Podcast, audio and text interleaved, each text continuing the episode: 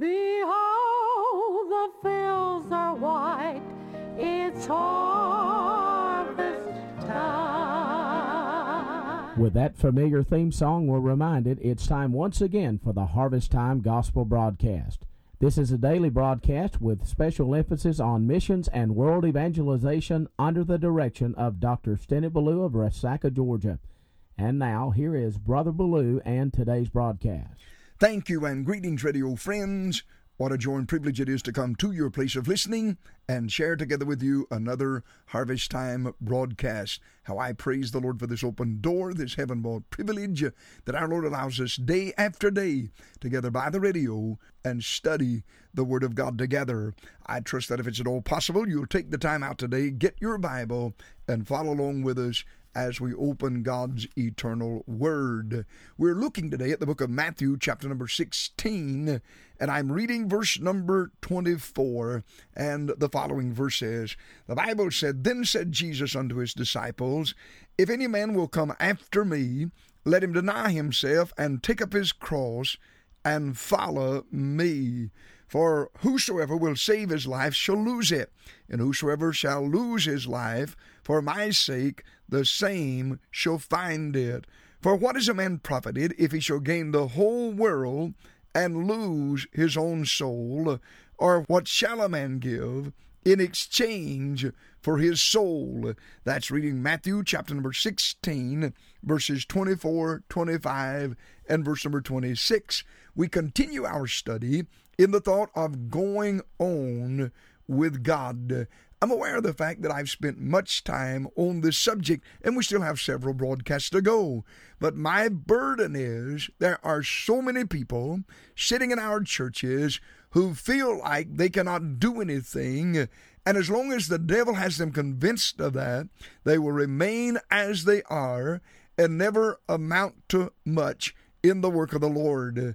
But my desire is that God, through the Word of God, will challenge you and convince you that you can do something and then call you and get you going and doing the work that God desires for you to do.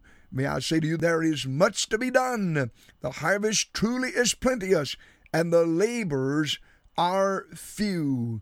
In our study thus far, we have looked at the possibility of going on with God. And I pointed out to you the book of Hebrews, chapter number 11, is filled with men who went on with God. From Abraham, we learn that there is sacrifice in going on with God. From Isaac, we learn there is submission in going on with God. From Jacob, we learned there is sovereignty in going on with God. God has a will, a plan, a place, a purpose for all of our lives. Then from Joseph, we learned that there is suffering in going on with God. So as we looked at these men, we saw pictures of men going on with God. And then we looked at the pattern that God uses, and I gave you the example of the caterpillar being changed into a butterfly. The scientific word is metamorphosis. The King James Bible uses the word changed or transformed and transfigured. But God changes us from what we were into what He wants us to be as we yield ourselves to Him and to His will. He literally takes us beyond ourselves. And we looked at several things that I do not have time to review on the broadcast today in that study. And then we began looking at this procedure of God taking us beyond ourselves. And I want to submit to you there is one element of going on with God that is God's responsibility.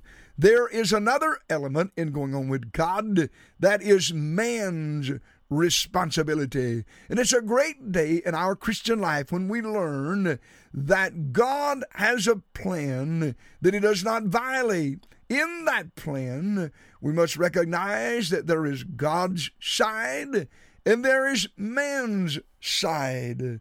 God will not do man's responsibility, and man cannot do God's responsibility. So we must learn to cooperate with God and move forward as God directs us and works in our life. And I've been basing the study now for some time on the subject of how far are you willing to go? We looked at it all of last week, and I mentioned to you God works in our lives in cycles. There are four simple words that I'm dealing with in these cycles. Number one, there is calling. God calls. Number two, God convicts. Then, as God tightens the screws of conviction down, then we comply, we conform. And with that, God gives an immediate comfort, and we enter into a comfort zone. So we see in our study of the Word of God that God takes us through these cycles. It seems like just about the time we get to enjoy in our comfort zone, then here comes God calling us again. And I pointed out to you, first of all, how that God approaches us in salvation. He calls us to be saved. The Bible said in Matthew chapter 11, verse number 28, our Lord said, Come, that's the plea. Come unto me, that's the place. All ye that labor and heavy laden, that's the people. Then there's a promise. He said, I will give you rest. Come unto me, all ye that labor and are heavy laden, and I will give you rest. God speaks to the heart of the individual and says to them, Come to me. I'll save you. I will give you rest. And I don't have time to review it again, but I want to tell you, I remember well the time that God came to me the first time in conviction of my sin. Let me realize I was a sinner. I was going to hell, and then caused me to realize that Christ Jesus loved me and died in my place. And oh, the burden of conviction was heavy upon my soul. But then the burden of conviction brings the blessing of conversion. So God called, God convicted, and then I came to Christ. I called upon Him for salvation, and God saved me by His grace, and I entered into the comfort zone of living the Christian life. And I enjoyed that comfort zone. But it was not long till here comes God again.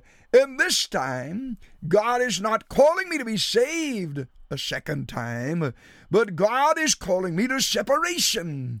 The Bible said in the book of Second Corinthians, chapter 6, verse number 17, Wherefore come you out from among them and be ye separate, saith the Lord, and touch not the unclean thing, and I will receive you, and will be a father unto you, and you shall be my sons and my daughters, saith the Lord God Almighty. So God calls us to separate.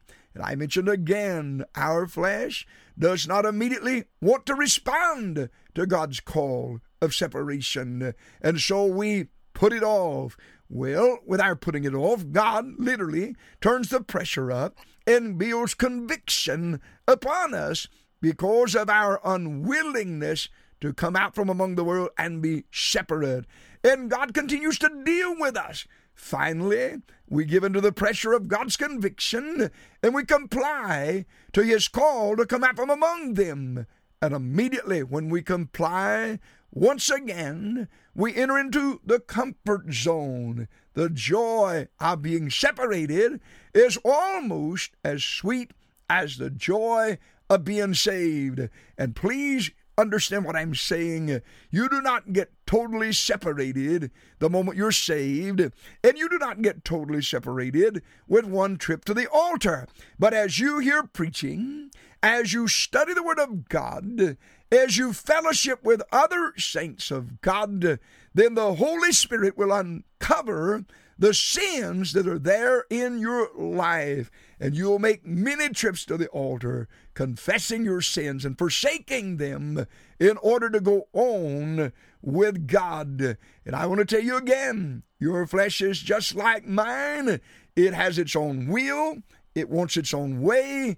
Our flesh is stubborn. We do not give in to God's leadership of our lives easily. But I want to thank God that He doesn't give up. He just keeps having the man of God preach to us and deal with us until finally we come to the place where we're willing to lay aside every weight and the sin that does so easily beset us, then we can run with patience the race that is set before us, looking unto Jesus, the author and finisher of our faith. Let me just take a moment while I'm here and say to you today, am I speaking to somebody who say, preacher, I know I'm saved, but for some reason, God does not seem to be using my life.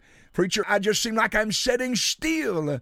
I'm not going forward. I'm not growing. I'm not doing anything. Let me ask you the question Are you hanging on to sins of the flesh? Are you hanging on to sins of this world? Friend, listen, you cannot walk in the power of God and live in the pleasure of sin.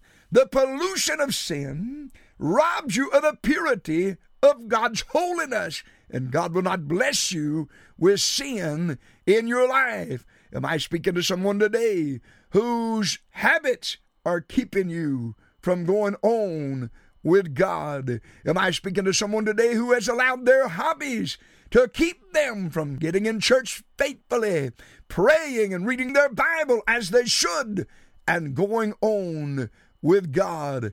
I want to tell you, dear friend, this Bible said in Matthew chapter 6, verse 24, no man can serve two masters. You'll either love the one and hate the other, or else you will cling to one and despise the other. You cannot serve God and mammon. So if you're going to go on with God, you're going to have to lay aside sin after sin. Let me just give you a couple of verses. The Bible said in Romans chapter 12, verse number 1 and 2, I beseech you, therefore, brethren, by the mercies of God, that you present your bodies a living sacrifice, holy and acceptable unto God, which is your reasonable service. And be not conformed to this world, but be transformed by the renewing of your mind, that you may prove what is that good and acceptable and perfect will of God. God said He wants you and I who are saved to present our bodies a living sacrifice that is dead to self and then he said, holy and acceptable unto God. That is discipline from sin. And then he wants us to give it because it's our reasonable service, dedicated to service.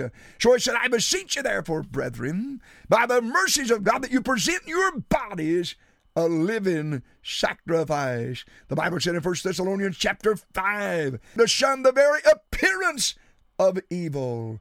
The Bible said in the book of Ephesians, chapter 4, have no fellowship with the unfruitful works of darkness. Friend, if we're going to go on with God, we must separate ourselves, come out from among them, and be separate, saith the Lord. Father, take the word, use it to your glory.